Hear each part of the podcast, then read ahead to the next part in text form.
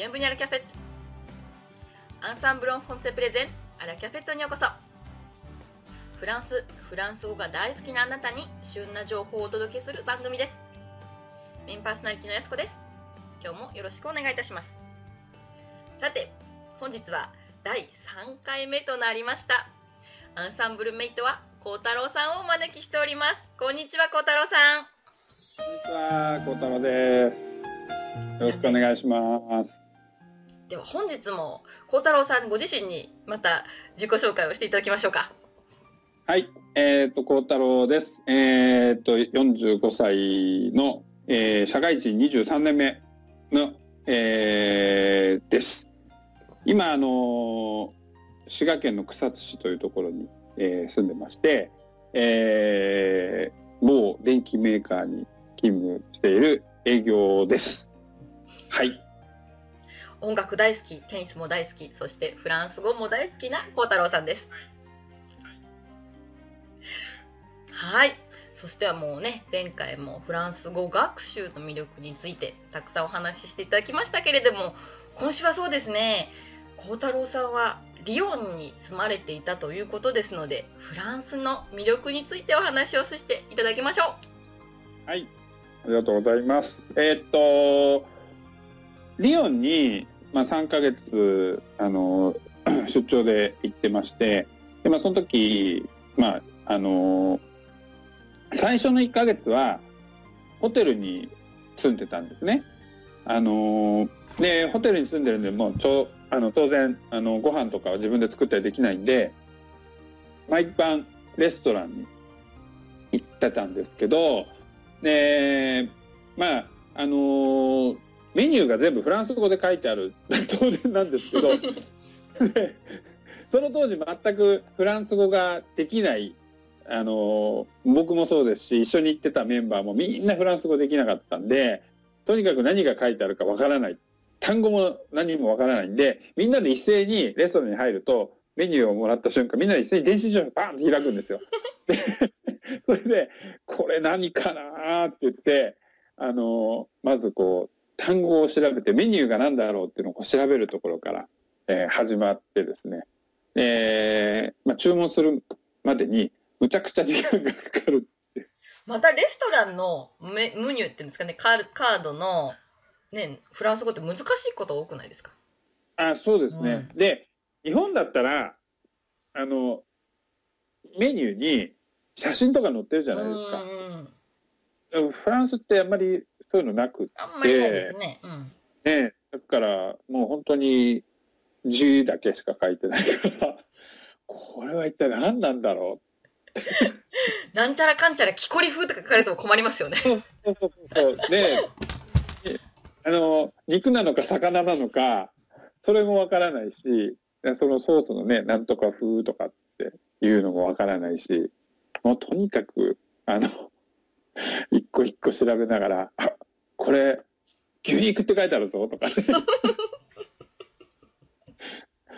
まあそういうのをこうやりながらでもそのレストランがまあどこに行っても大体美味しくて。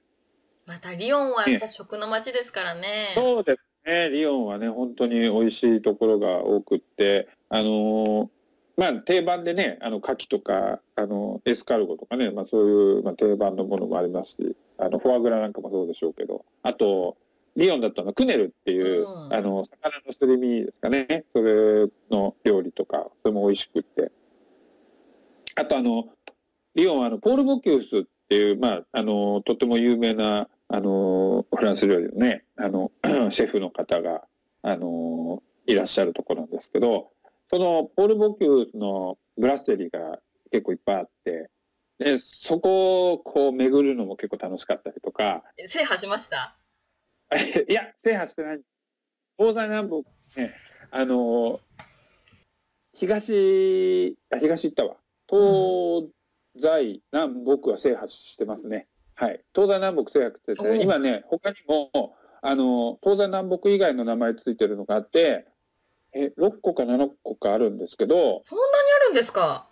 そうそうなんですそうなんです。最初はあのルノーとルシュットと、あとえっとレストとあとウエストか。私、ウエスト知らないんです。どこにありました、えっとね、うんあの、地下鉄で、ちょっと名前忘れちゃいましたけど、地下鉄終点まで行って、そこから歩いて10分ぐらいのとこでしたね。川沿いのとこ。私、北と南と東まで行ってるんですけど、うん。西はどこにあるのかなと。うん。うん、東も美味しかったですね、私。うんあ鶏肉が美味しかったです。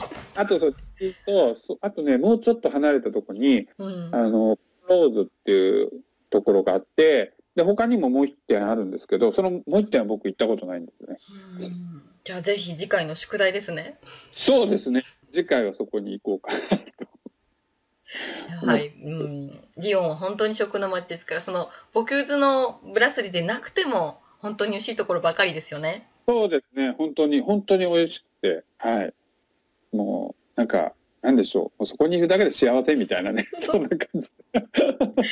本当に孝太郎さんなんかフランスで心を奪われた感じですね。そうですね。本当にね。あのーまあ、うーん、なんか、もう、ハマってしまったって感じですね。はい。なんかやっぱフランスってハマる方多いと思うんですよ。うん。そういうの時って、ちょっとこう、日本人的感覚だと、あ、私は前世はフランスにいたんだわ、とか思いません？やっぱり、あ、でもどうでしょうね。でもその、フランス行くまでに、あんまり、その、むちゃくちゃこう強くフランスを意識したことって、そんなにはなかったんですけど、でもこう、まあなんか、あの、選手権とかでも書いたりしてますけど、こう思い起こすと、中学校の頃から、ソフィー・マルソすっごい好きだったりとかで、で、またあの、こんなの出しちゃいますけど、これあの、中学の時に。中学校の時に、中学校の時にこれ、本当にこの下敷き使ってたんですよ。ラブームうん、で、あの、ソフィー・マルソを見て、あ、かわいいと思って、で、この下敷きを使ってたんだけど、で、これ、この、今出した下敷きは、あの、ヤフオクで買った2代目なんですけど、中学校でもソフィー・マルソーに恋するってなんかもう結構大人っぽい中学生ですね。いやいやいや、全然あの、子供だったんですけど、本当なんか子供だったんですけど、もうなんかソフィー・マルソはすごい好きでしたね。そして愛車もフランスですよね。そう、そうなんです。愛車がね、プジョーの206の、あの、CC っていうやつで、うん、カブリオレですか？はい、カブリオレ。おお。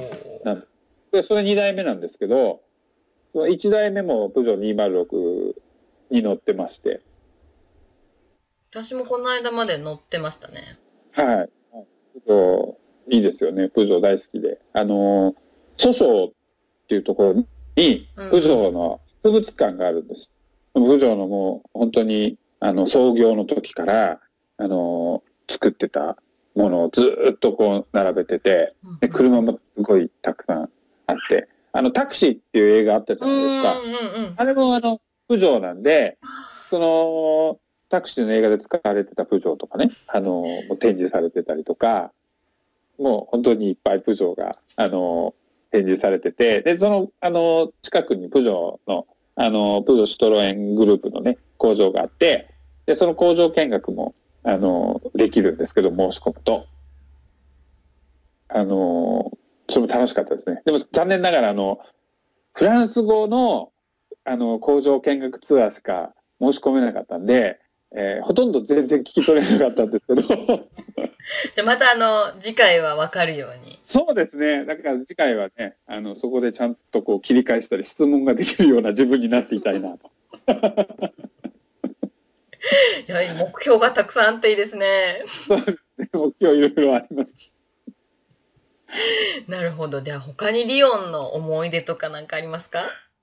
とリヨンは、あのーダマシエっていうのがすごく有名で、あのーまあ、その、フランス滞在してる当初から何箇所か、あのー見に行ってたんですけど、で、えっと、ちょうど1年半ぐらい前に、あのーフランス、リヨンに行った時に、あのーそのダマシエをもっといろいろ見てみたいなと思って、で、あのーベルクール広場うんのところに、あの、ツーリストオフィスがあるんですけど、まあ、ご存知かと思うんですけど、そこに行くとですね、あの、ダマシエの地図というかリストももらえるんです。えそんなのがあったんですね。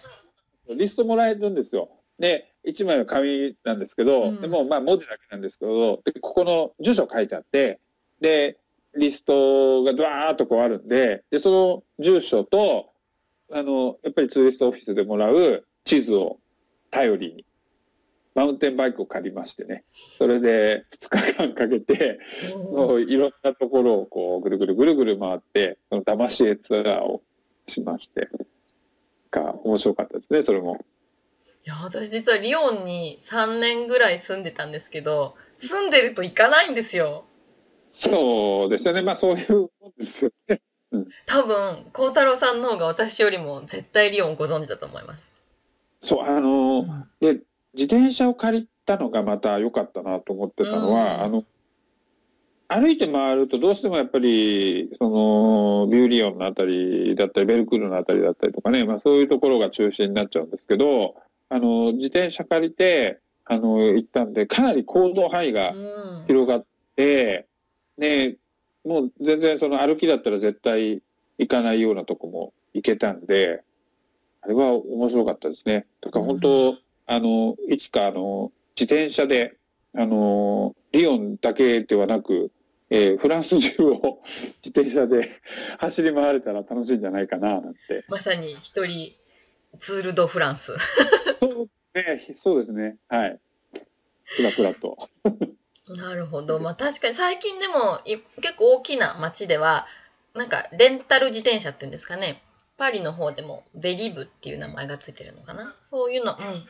うん、リヨンでも。私がいた頃にちょっと始まったかなぐらいで、私あんま使ったことなかったですね。うんうん、すごく、やっぱり自転車があると随分いろんなとこ行けますね。うん、ですよね。なんか、そうで、なんかフランスの自転車道ってすごく整備されてるみたいなんで、あのーいろんなところに行って行けるんじゃないかとうんいう感じします。うん。あの、電車の中に自転車持ち込んでもいいですよね。そうですね。そういう車両もありますからね。ワゴンみたいなところがあって。うん。結構、うん。な、なんか外国の方とかでも自転車をね、持って電車に乗ったりっていう方もたまに見ますので、もしかしたら孝太郎さんだったりして。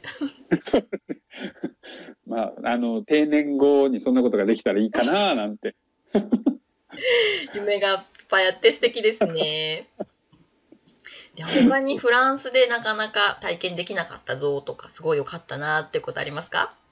あのーまあ去年の5月にフランス人の友人の結婚式に参列するので、あのーバランスっていうところに行きました。あの、まあ、リヨンから、えーちょっと、どれぐらいでしょう ?70 キロぐらい離れてるのかな？っていう、そうねあの、そ、そこの、あの、町に、僕のそのフランス人の友達が住んでて、で、あのーまあぜひ結婚式来てくれよっていうのもあって、僕も行きたかったんで、3泊6日の 弾丸ですね。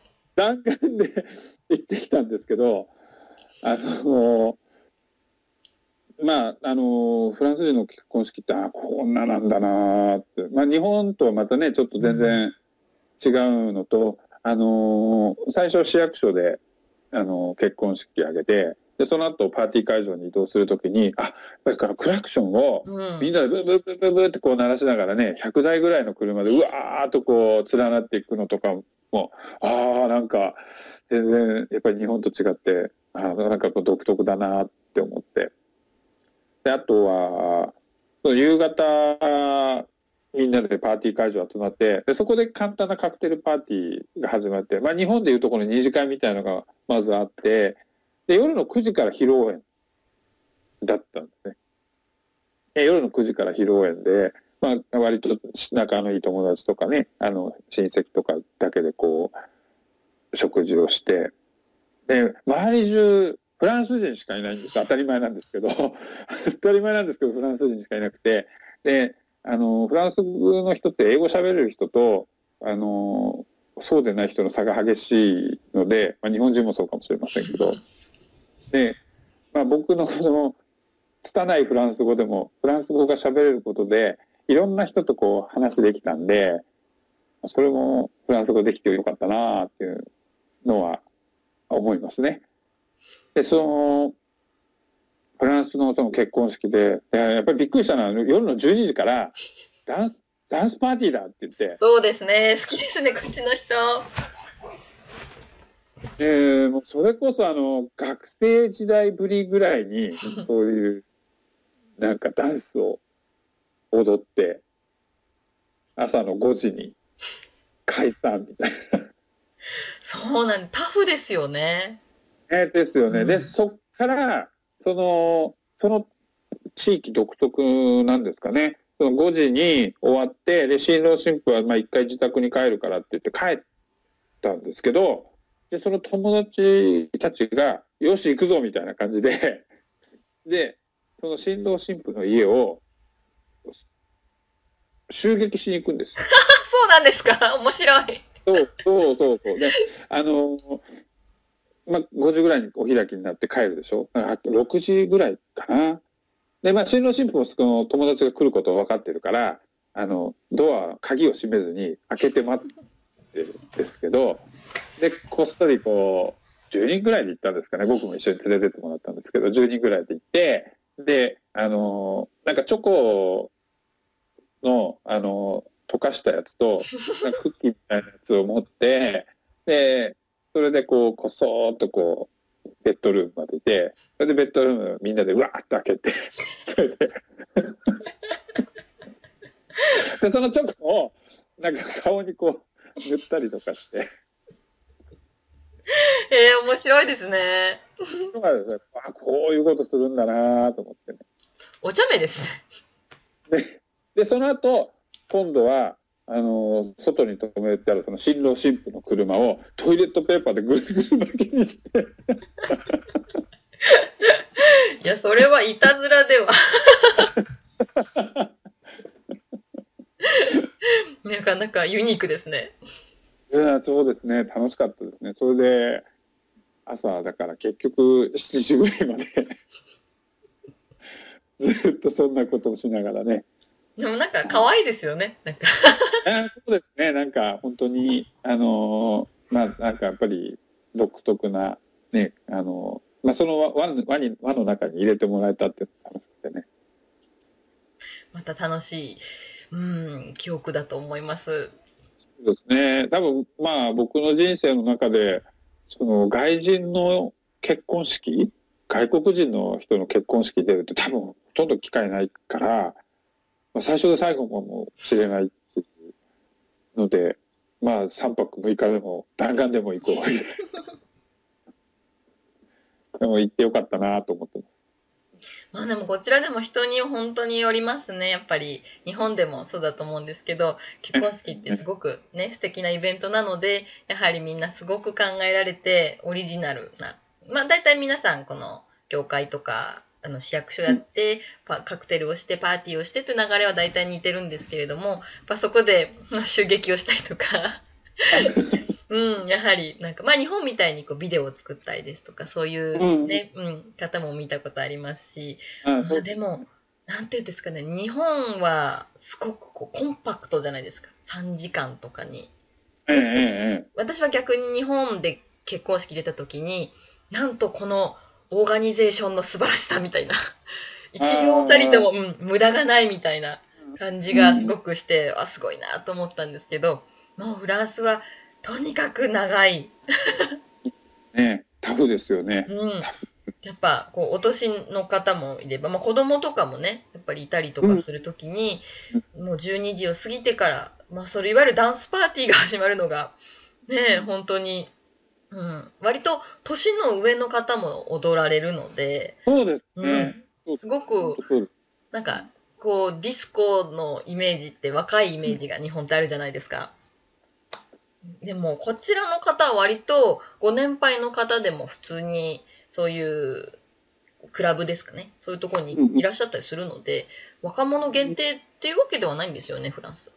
うんうんうんなんで、なんか、そこで、こう、やっぱり2時とかでも、おばあちゃんが踊ってるとかってありですね。なんか、ある意味、フランスって若者とかそういうのがないですね。みんな、アダルトになってしまえば、みんなこう20代も70歳も一緒みたいな感じはしますね。なるほど、なるほど。はい。これもなんか面白いなと思います。はい、そう。はい。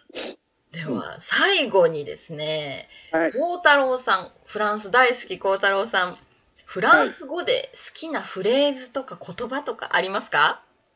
はい。えっと、アビアントっていうのがすごい、あの、いいなと思ってて、なんか、あのーまた今度絶対会おうね、みたいな、そんなニュアンスがこもってるんじゃないかと僕はこう勝手に思ってるんですけど、なんかただね、オーバーっていうよりも、あの、アビアントって言った方が、また、また会おうぜ、みたいな、なんかそんな感じがして。わかります。それはうん。うん。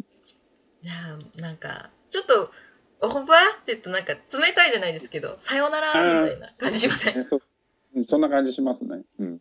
もともそんなことはないんですけれども、まあ、ええ礼儀正しい言い方っていう感じで、うんまあ、ビアントって響きも可愛いですよね、なんか。ですね。だからなんかあの、たまにあの、フランス人のね、同僚がこっち来て、あの、夜一緒にご飯とか食べたりするんですけど、その時もまたこうね、アビアントって言うと、また絶対会おうぜ、みたいな、なんか、そんな感じで、こう、思ったりとかしてて、なんか、うん、あの、その言葉すごい好きですね。うーん、わかります。では、こちらもそろそろアビアントという感じにしましょうか。そうですね、はい。では、本当の本当の最後に、孝太郎さん、アンサンブルメイトのみんなに一言いただけますでしょうか。はい、えっと、そうですね、あの、アンサンブルって、あの、まあ、オンラインの学校なんで、まあ、1対1の、ね、こう、授業をするっていうことなので、あんまりあの、そうですね、その、1対1の授業だから、そこのほ、他の生徒さんのことなんて基本的に全然知らないはずなんですけど、はずなんですけど、なんかその、選手権をやったりとか、いろんな企画があるので、なんかね、あの、直接会ったことはなくても、すごくこう、周りに知り合いがいっぱいいて、一緒にこう勉強してるような、そんなこう不思議な感覚に、あの、なる学校なので、なんかこうね、あの、皆さんとはお会いしたこともないんですけど、あの、アンサンブルメイトの皆さんとね、あの、お会いしたことはないけど、なんか一緒に勉強してるような感じが、あの、してまして、まあ、それぞれあの、学習する目的とか目標は違うのかもしれませんけど、まあ、あの、なんとなくこうみんなで一緒に楽しくやってるような感じで、これからも楽しくやれたらいいなと思ってますので、あの、どこかで、あの、オフラインとかでね、あの、参加できたら参加したいなと思ってます。どっかで会えればなと思ってますので、あの、よろしくお願いしますというか、まあ、どっかで会いましょうっていう感じですね。はい。共に頑張れる。はい。よろしくお願いします。本当にアンサンブルっていい学校ですよね。そうですね。本当なんかおかげさまで、あの、アンサンブルっていう学校に出会わなかったら、多分、うん、まあ、こんなに、まあ、まだ喋れませんけど、その言うほど。でもこんなにあの、あの、まあ、ね、自分の中では割とこう、喋れるようになってきたな、みたいなのもあるんで、そこまででなんなかったんじゃないかなっていう気はしてますんで、本当にありがとうございます。嬉しいです。私も皆さんとこうやってお話してきて本当に嬉しいです。じゃあ、孝太郎さん、3回も本当にありがとうございました。すいません。なんか、なんかすごい、あの、長々と喋りまくってしまいましたけど、はい。楽しく、DJ 復活って感じですね。楽しく出演させていただきます。ありがとう。私も本当に楽しくお話をさせていただきました。では、3回にわたりまして、孝太郎さん、本当にありがとうございました。ありがとうございました。はでは、これからも頑張ってください。い。ありがとうございます。頑張ります。アラキャペットでは、あなたのご感想、ご質問といつでもお待ちしております。ラジオアットマークアンサンブル FR.com ラジオアブバースオンソンブル FR.com こちらまでぜひお便りをお送りください。あなたの質問、疑問、やすこがお答えさせていただきます。アラキャフェットを運営しているオンラインフランス語学校オンソンブロフォンセでは、フランス語を自宅で1回1500円からプロの講師に学べる学校です。あなたのペースに合わせて行われるマンツーマンによるレッスンです。無料体験レッスンも随時可能となっております。フランスで叶えるあなたの夢応援します。それでは、アビアントオーバー